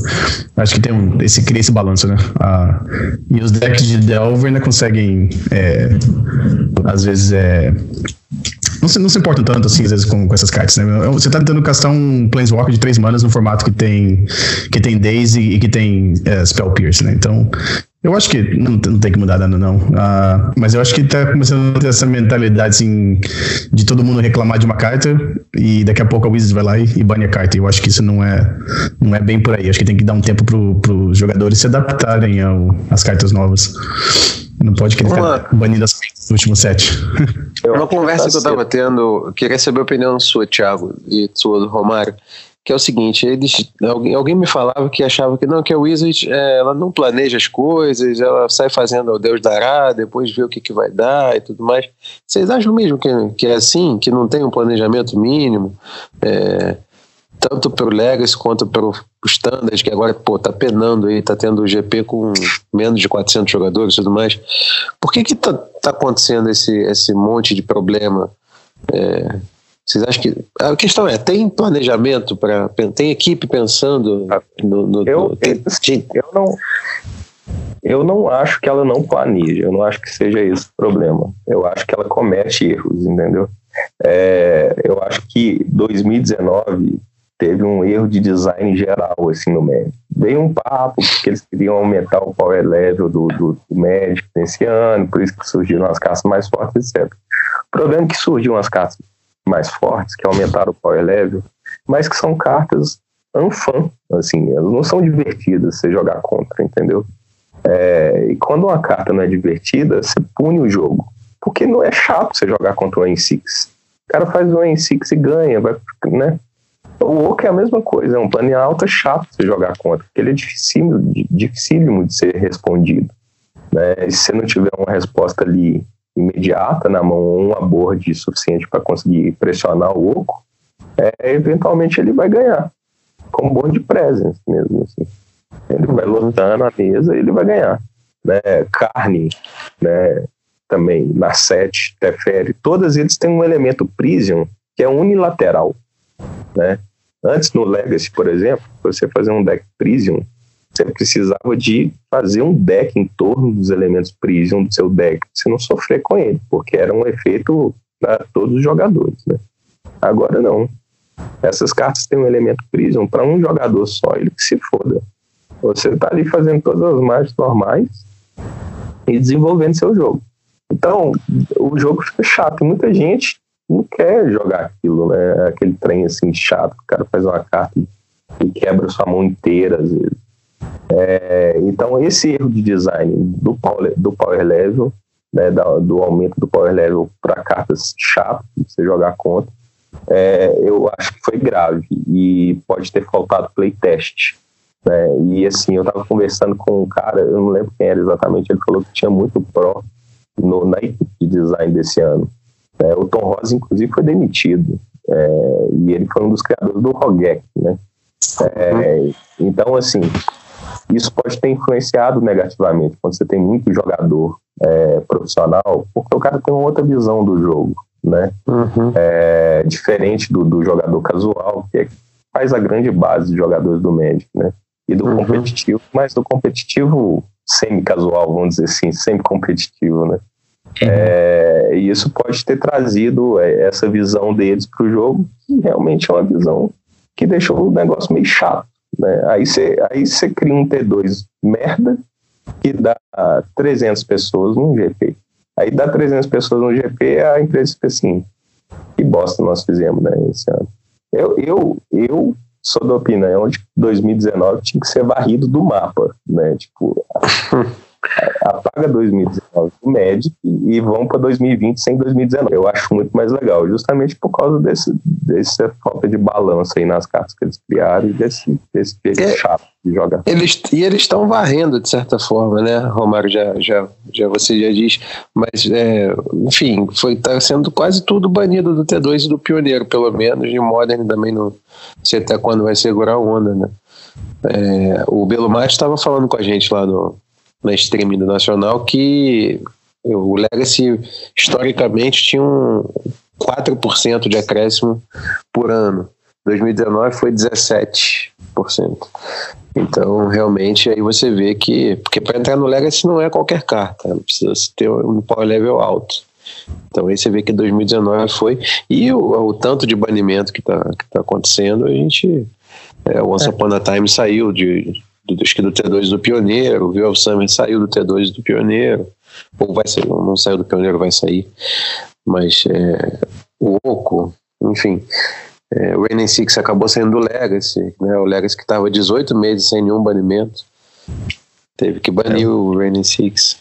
Então, e você, Romário, o que, que você acha aí da, da coisa da, dos testes? A empresa faz os testes, não faz ou não faz como deveria?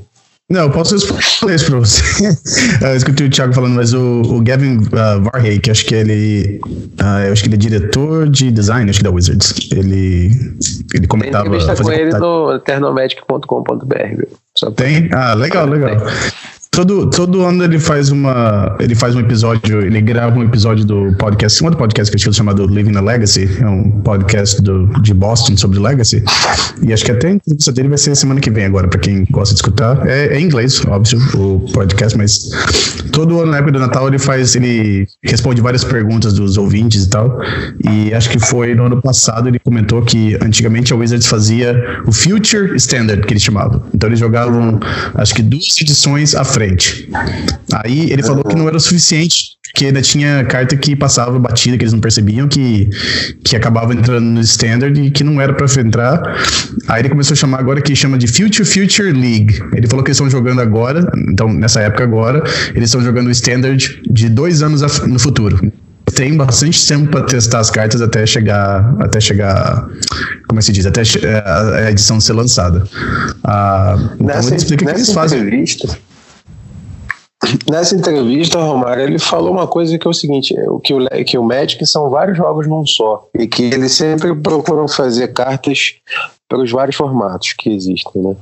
Isso. Então, não sei até que ponto também eles. E aí, na época, ele citou, foi, foi a época de 2017, ele citou o exemplo do Decay, que era uma carta que tinha sido feita pensada pelo Legacy. Mas ela não, mas não quebrava outros formatos, né? Então, é, enfim. Talvez isso. É, eu acho que eles planejaram, entendeu? Eles planejaram. Eles falaram, vamos aumentar o power level, vamos fazer isso. Mas deu errado, entendeu? Nem tudo é. que você planeja e testa dá certo. Né? Você pode ter planejado, testado, nos testes foram ok, mas aí a hora que caiu no, na prática, deu errado, né? Eu é. acho que não é falta de planejamento mesmo. Sei, não, eles, eles, deixaram passar aquele. Eu não jogo standard faz desde de Kansas Tarkir. Foi a última vez que eu joguei standard, assim, de jogar, jogar mesmo, de jogar T2. Mas eles deixaram passar o combo da Sahili com aquele Felidar lá, o gatinho lá. E aquilo. Nossa, ninguém percebeu aquele, aquele combo até, até quando começaram a ganhar com aquele deck, né? É, as ideias de jogar com, com os, os vehicles, né? O copter, essas coisas também standard também, isso aí não. Bom, mas acho que eles não. Uh, tem um. Eles fizeram. Pra quem quiser ler um pouco mais sobre isso, tem um, no, no, site da Wizards tem um negócio, um artigo que escreveram sobre uh, as lições que eles aprenderam sobre é, design. É, até eles, eles mencionam que o, o Oco acabou sendo bem mais forte que eles imaginaram. quem tá jogando agora, isso não é surpresa nenhuma, mas eles falaram que quando eles fizeram o teste, eles achavam que era, que era normal tudo. E teve algumas cartas que nem o, o Field of the Dead, essas coisas que tiveram que ser banidas no, no Pioneer, essas coisas. Uh, é, também teve hoje o, o anúncio do, das banidas, mas não teve nada banido no Legacy. E acho que no Pioneer foi o, o Nexus of Fate e o, e o Oco que foram banidos, mas uh, no Legacy não foi nada banido e eu acho que não vai ter nada no futuro, assim. Uh, falsa, naquele top 10 nosso que a gente fez das cartas de 2019, acho que o, o resto continua igual. Eu tava dando uma olhada aqui, eu acho que as outras cartas ficaram nas mesmas posições né, que a gente estava a gente estava é, acompanhando. É, então, né? O que aconteceu de mudança na, foi o Astrolab que subiu duas posições. Ele passou o Teferinho e e o caloteiro e o caloteiro descarado, é. E bom, aí a cobrinha vem logo em seguida, né? Vem o Teferinho, o caloteiro, a cobrinha e logo e depois vem uh, o santuário místico que a gente estava falando e a vista prismática, né, uhum. que é a uhum. FET. É, essas são as, as 10 mais jogadas. Depois ainda tem o Blast Zone ali embaixo. Né? E, enfim, 10 cartas entre 60 que a gente está lendo aqui, né? Entre 60 mais jogadas, no caso. Uhum. É, o Dread Horde Arcanist, aqui me lembrou assim semana passada. Ah, o Arcanista, o Arcanista está é, por aqui. É, é verdade. Veio of Summer. Uh, veio of Summer. Veio of Summer, Summer também, é. É, veio Summer que eu acho que é interessante, né? Que a gente vê bastante no sideboard e já está tá sendo jogado no main deck também, né? Dos decks. Né? Pois é, ontem eu perdi o jogo porque ele tava com, com veio no, no main e, enfim, tava armando a jogada toda, toda, toda. para conseguir. Ele, ele tinha castado, você tem uma ideia. Os três ocos, ele tinha castado o Teferin dele, os dois Jaces, três of Will e, e as duas FON dele. Então eu falei, bom, vou resolver aqui, fiz as contas todas lá, aí veio, veio, só, só no meio da pilha e estragou tudo. Porque essa carta é muito absurda mesmo. E ele não esperava tomar no, no meio, né? Mas estava lá. Essa pega de surpresa às vezes do, quando tá no main deck. Pega e quebra teus dentes todos, né? Você não sabe nem. Acho que é o meu maior medo agora é, é jogar. Acho que o meu maior medo agora é castar Hint to Rock no, no, no, no, G1 e tomar um Veil sem, sem saber de onde veio. Acho que é o meu maior medo agora. É, eu acho que é realmente. Não, é. na, na, na, Liga Mineira agora, no domingo, tinha um cara de Storm, o Cad, jogando contra o Lorenzato, né, de Elfos. Aí ele me faz lá um 13 Storm, eu acho, e mete um Tendrius no, no, no Bruno, né? Todo mundo sabe tapado, assim. Aí o, o, Todo mundo já sabe como é que essa história vai acabar. É, o Guedes tá assim, morreu, né? Morreu? Vamos pro próximo. Aí o Bruno, calma. Ele falou, mas você tá tapado, peraí. Aí desvirou qual que é o bicho? Qual que é o bicho que desvira gera mano? É o, é o simbiota, né? Você devolve. É Kiro Ranger, Kiro Ranger. É, devolve uma floresta, como é que é? Desvira. Isso, uh -huh. devolve uma floresta e desvira uma criatura. Isso. Aí ele devolveu a floresta, desvirou, o, acho que o Beach Lodge, virou os dois, virou dois elfos, gerou uma mana verde. É, veio of Summer. É. Aí o Cat ficou olhando, mas e aí? e aí? E aí? Eu não vou tomar dano, eu não vou perder isso. Aí vou comprar uma carta. é, eu, eu, eu, você acorda, você acorda na hora que o cara fala, Posso comprar carta então? é, eu faço. Uh, uh, tem aquelas situações de legacy que às vezes eu comento assim, que são os piores, os piores sentimentos que você tem, assim, né? Uma é quando você joga uma brainstorm e não acha Fat Land. A segunda é quando você. Quando você é, está jogando contra o Jace, o oponente faz o Seal e fala que você pode ficar com a carta. E agora que a hora. Agora, a pior agora é quando você dá um hint to rock e toma um Veil Summer, né? Acho que são. Tá ali naqueles, naquele ranking das, das piores coisas que pode acontecer jogando Legacy, né? É, com certeza. Bom, uh, queria comentar que teve o. A City teve o Players Championship esse final de semana passado. Acho que começou na sexta-feira, terminou no domingo.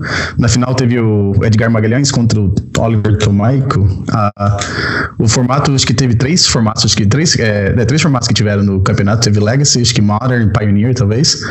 Uh, no, na sexta-feira, para quem quiser interessado dar uma, assistida, teve. Os, as três primeiras rodadas foram Legacy na sexta-feira de manhã. então no canal da Star City no Twitch, deve ter lá o, o, os, os vídeos ainda salvos ainda. Uh, você estava falando bastante de Death Indexes, uh, acho que foi a terceira partida que eles mostraram na, na, na stream deles. Teve aquele jogador, o Colin Roundtree, acho que foi. Ele foi o semifinalista do, do Grand Prix de Niagara, e ele jogou contra. Não lembro quem que era o oponente dele, mas ele jogou contra um Bug Delver e. Não, um Bug Control. Uh, e foi uma partida bem legal de assistir. Dá pra ver como é que o Death Attacks, é, na mão de um jogador competente, consegue ganhar de qualquer. qualquer Abrupt Decay, qualquer Playing Engineer. Uh, mas tá aí pra quem. Eu não tenho muito falar muito do campeonato, porque, como foi um campeonato com, com vários formatos, então a parte do Legacy talvez não seja tão relevante, né? Mas é, teve bastante jogadores. É, bastante pros jogando nesse, nesse evento. E teve umas listas legais que saíram. Até o Joe, o Joe Lassette, que fazia tempo que a gente não assistia jogando Legacy em papel, jogou nesse campeonato também. Obviamente jogando de Miracles. Uh, e, então acho que dá, vale a pena para quem, quem quiser dar uma olhada. Eu vou colocar o, os links no, nas, nas, notas aí do, do episódio. Uh, e Thiago, você acompanhou alguma coisa do, do challenge de, de domingo? Não sei se você viu os resultados. Uh, não, cara, não acompanhei, porque eu tava no. Eu tava na, na LML, né? Aí eu não, não vi. Como é Bom, que ficou? Foi Defentex de novo, não? Não. Foi Elfo. E tinha uma carta bem interessante no, no main deck deles, que foi. Há umas semanas atrás eu estava jogando, eu tava jogando Pioneer com um deck emprestado de um amigo na loja lá, e eu vi que tinha um deck de Elf, e tinha essa carta chamada. Eu coloquei aqui na tela para vocês verem, aquela Wildborn Preserver. Uh, para quem não conhece, é uma criatura, uma mana e uma verde. Uh, tem flash, reach. Toda vez que você baixar uma criatura que não é humano, você pode pagar X. Uh, e você coloca X marcadores mais um mais um no Wildborn Preserver, que é uma criatura 2-2. Uh, tinha uma cópia dessa, dessa carta no main deck do, do deck que ganhou o challenge. Uh, então, o deck todo elf. E também tinha três Reclaimers no main deck. Uh, isso também, não sei se isso é normal em elfo, mas essa, lista aqui pareceu bem, bem interessante. Tem, né? Mas pra pegar Gas Credo deve ser, né? É, deve ser pra pegar o, o, o berço, né? Uh, e tinha um Collector Wolf também no, no, main deck. Isso aí eu acho que, acho que tinha um Collector Wolf e tinha um, um Reclamation Sage também no main deck. Reclamation. Esse aí foi o. Foi, é, o Reclamation, Reclamation Sage já, já, é meio, meio, meio padrão, né? Mas o, o UF a gente não, não vê sempre no main deck. Uh, para quem olhar os resultados do Challenge, talvez vão perceber que teve bastante Belcher no top 16. Ah, teve um grupo de jogadores que resolveu todos entrarem no campeonato com jogando de Belcher. Então, se você reparar que teve. Acho que teve ah, uns três ou quatro Belcher. Acho que foi o comentando do Belcher Day, o trem assim. Isso, isso. Uhum. Ah, Acho que até o Julian entrou, jogou de Belcher. O, eu acho que isso, isso tá parecendo coisa que foi o, o Kalen Smith lá, o White Faces. Ele ficou, acho que no top 16 até de jogando de Belcher. Uh, então teve bastante jogador que jogou de Belcher. Uh, até aqui, é. Uh, não, ele ficou em 15 teve um Belcher aqui.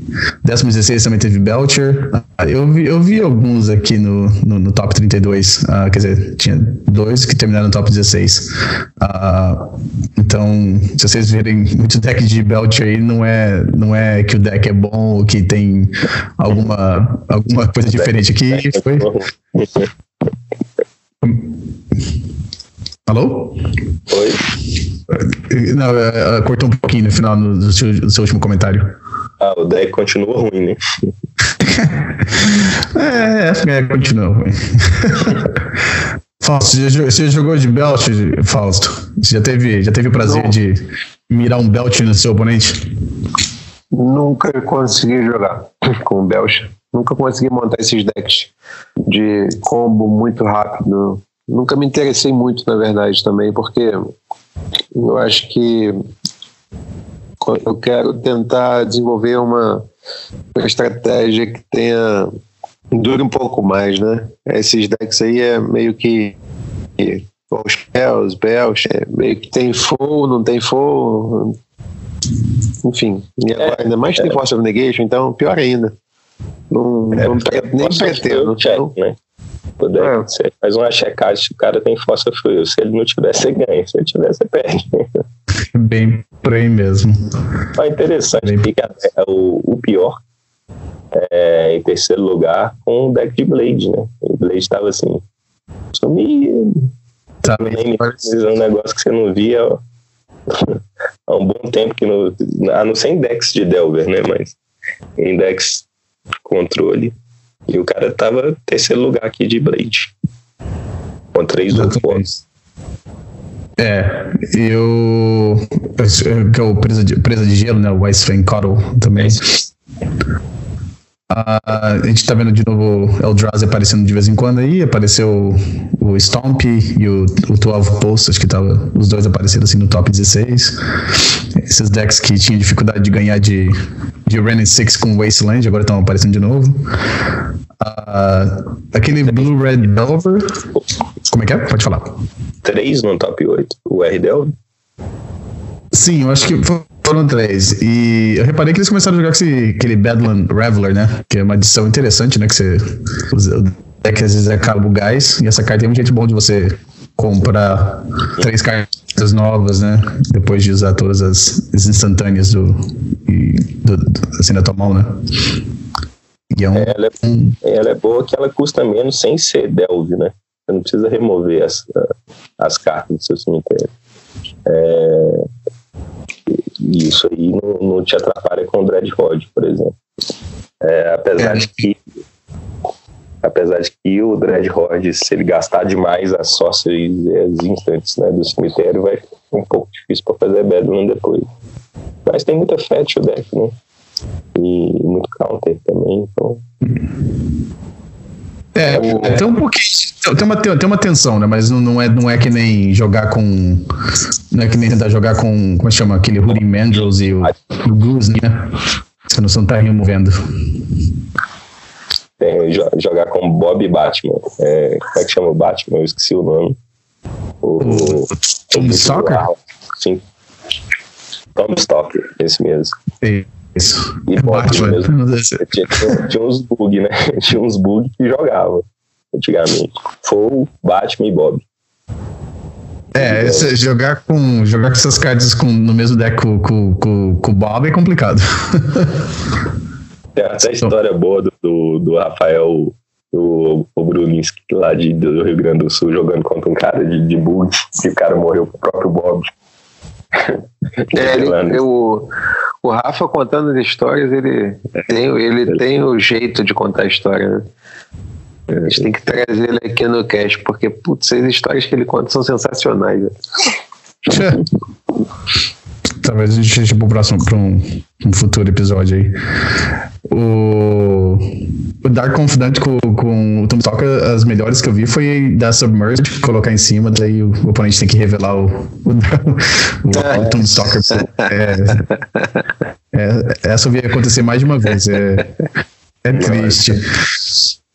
É, ah, mas, pô, mas Dark Confident é pra deck tipo Deps, BG Deps, né? Máximo ali, Liliano. O, o For All Alone, é esses decks assim. Realmente. Bom, uh, bom, a gente tá quase aqui uma hora e meia. Uh, vocês têm alguma coisa que a gente quer, algum anúncio que que falar antes de a gente terminar o episódio? A gente foi, a gente foi falando, eu procurei aqui, achei, o, só pra passar o top 8 do, do, do Eternal Challenge 10 de ontem. O Igor Silva então ganhou com o Texas. A gente teve o finalista, foi o Marcos Teixeira com o Velvo Samek. É, top 4, o João Flecha com BG Deps e o Daniel Nunes com seus Fractures. E no top 8 ficamos eu com Miracles também, é, o Rafael Cabral com o Omnitel com Splash para uh, um Red Prison do Elton Fiore e também a sensação do campeonato que foi mais aplaudido na hora que eu anunciei o top 8 foi o Maicon Souza, que pela primeira vez conseguiu o top 8 no, no ano. É uma lista dele, é um BW Zombie e tem trabalhado há dois anos, enfim, tá começando a fazer mais resultado agora e e tá bacana ele jogando, assim, tá evoluindo muito. Tá me lembrando um pouco o Daniel em 2012, quando ele começou, uma, aconteceu a Caverna das Almas, 2013 ali, ele começou a montar a lista dele e eu fiquei bem feliz com o resultado do Michael ontem. Então, abraço para ele, com certeza vai estar ouvindo. Essas listas aí você vai publicar em algum, uh, no, no, no, site do Sim, Eternal, sim. Ok. Com certeza. O... Amanhã já estarão lá. Vou colocar o link também no, no episódio aqui. Uh, uh, Tiago, tem alguma, alguma coisa, algum desfecho para você aí? Cara, queria agradecer o convite. Prazer estar aqui com vocês conversando sobre o melhor formato de todos os tempos, Legacy, e lembrar que Modern é uma coisa que já virou histórico, né? já um negócio que já foi, né? existiu né? num passado num passado distante e não existe mais. Mas é isso aí. Só, só o agradecimento mesmo. Valeu. Obrigado você por. Seja muito bem-vindo sempre, pô, muito abrilhantar a nossa nosso podcast, foi muito massa. Top, eu que agradeço. É, muito obrigado por você. E tu, Romário? É, só obrigado, obrigado, Thiago, por, por ter comparecido aqui, conversar com a gente, falar sobre, sobre o melhor formato de Magic. Uh, de novo, parabéns no, em classificar para o campeonato do dia 5. Boa sorte. É, se precisar de alguma ajuda para testar, querer trocar ideias, sabe onde encontrar com a gente também. E também, é, lembrando a todo mundo que está escutando o podcast, o jeito mais fácil de encontrar, de entrar em contato comigo é pelo Twitter, é Romário Neto 3. Ah, tem meu canal no YouTube também que eu vou colocar o vídeo que eu comentei no começo do episódio. Uh, o vídeo vai estar lá, acho que quando o episódio tiver sido lançado já, é, jogando de 5 Five Color Control. O último, meu, meu, pior resultado, mas eu achei que a liga foi, foi legal e eu publico tudo que eu, que eu gravo. Uh, não esquecendo também de olhar o site do, do Falso, que é o eternalmagic.com.br. E Tiago, muito obrigado por, por comparecer aqui. Obrigado, Fausto, de novo por me acompanhar. E até a próxima semana. Lembrei do negócio. Você quer deixar rapidinho. um contato de Twitter, de, de alguma coisa, entrar em contato com você direto? O Romário sempre deixa o Twitter dele. Você quer deixar algum? Cara, deixa eu só falar um negócio que eu lembrei aqui rapidinho. No dia 2 vai ter a final do, da LML, que é, que é um invitation, né? Deve ter uns, umas 20 pessoas classificadas. É, aí, o, que, que, o que, que a gente vai fazer? Vamos fazer um campeonato paralelo para quem não está classificado, já valendo vaga para final de 2020. Então, a TC Geek vai fazer um Legacy Day aqui em Belo Horizonte, né? E vai ver uma galera de Ouro Preto, vou ver se eu levo um pessoal de lá, participar. O objetivo é ter pelo menos umas 40 pessoas lá em dois campeonatos simultâneos, entendeu? A final da Liga e um campeonato de Legacy, já valendo vaga para final de 2020. Então, pessoal da Grande Belo Horizonte, fique ligado aí. Dia 12, TC Geek, sempre promovendo Legacy. Túlio, parceiro, grande abraço. E é só chegar e jogar, é aberto, né, Tiagão? É, aberto, é só chegar e jogar o aberto. Vai ter o, o Invitation com convites, né? Mas vai ter o aberto e a gente quer pelo menos umas 20 pessoas também nesse, nesse aberto. A gente está pensando, vai, deve ter stream, estamos conversando com o Matheus deve ter umas premiações adicionais da, da TC Geek, né, que vai colocar para a gente tentar fazer esse Legacy Day tentar fazer um Legacy Day anual, né, tipo, todo janeiro tem um Legacy Day no encerramento da liga. Eu acho que vai ser um negócio bem bacana. O pessoal. Bacana. Pessoal bacana. Participar. Se firmar stream, vamos divulgar essa, essa, isso no site também. Eu falo com o Matheus, falo com você depois, para a gente dar ampla divulgação para as iniciativas Legacy ah, de forma geral, é. né, no Brasil e no mundo. E complementando o que você falou, meu Twitter é arroba Leiwer, é, era para ser lawyer, mas eu tava bêbado quando eu fiz meu nick no Sim, Você tá sendo bem honesto. Lei, lei underline MTGO. E pior que eu tava, eu pensei, velho, como é que passou lawyer de primeiro, assim? Ia ter que ter um, aí depois que eu vi que era lei, velho. Aí Boa, boa. Tá bom, assim mesmo. Legal. Valeu, galera. Valeu, Tiagão. Obrigado, cara. Valeu, obrigado a vocês, velho. Tô de bola. Até a próxima. Até. Então ficamos por aqui.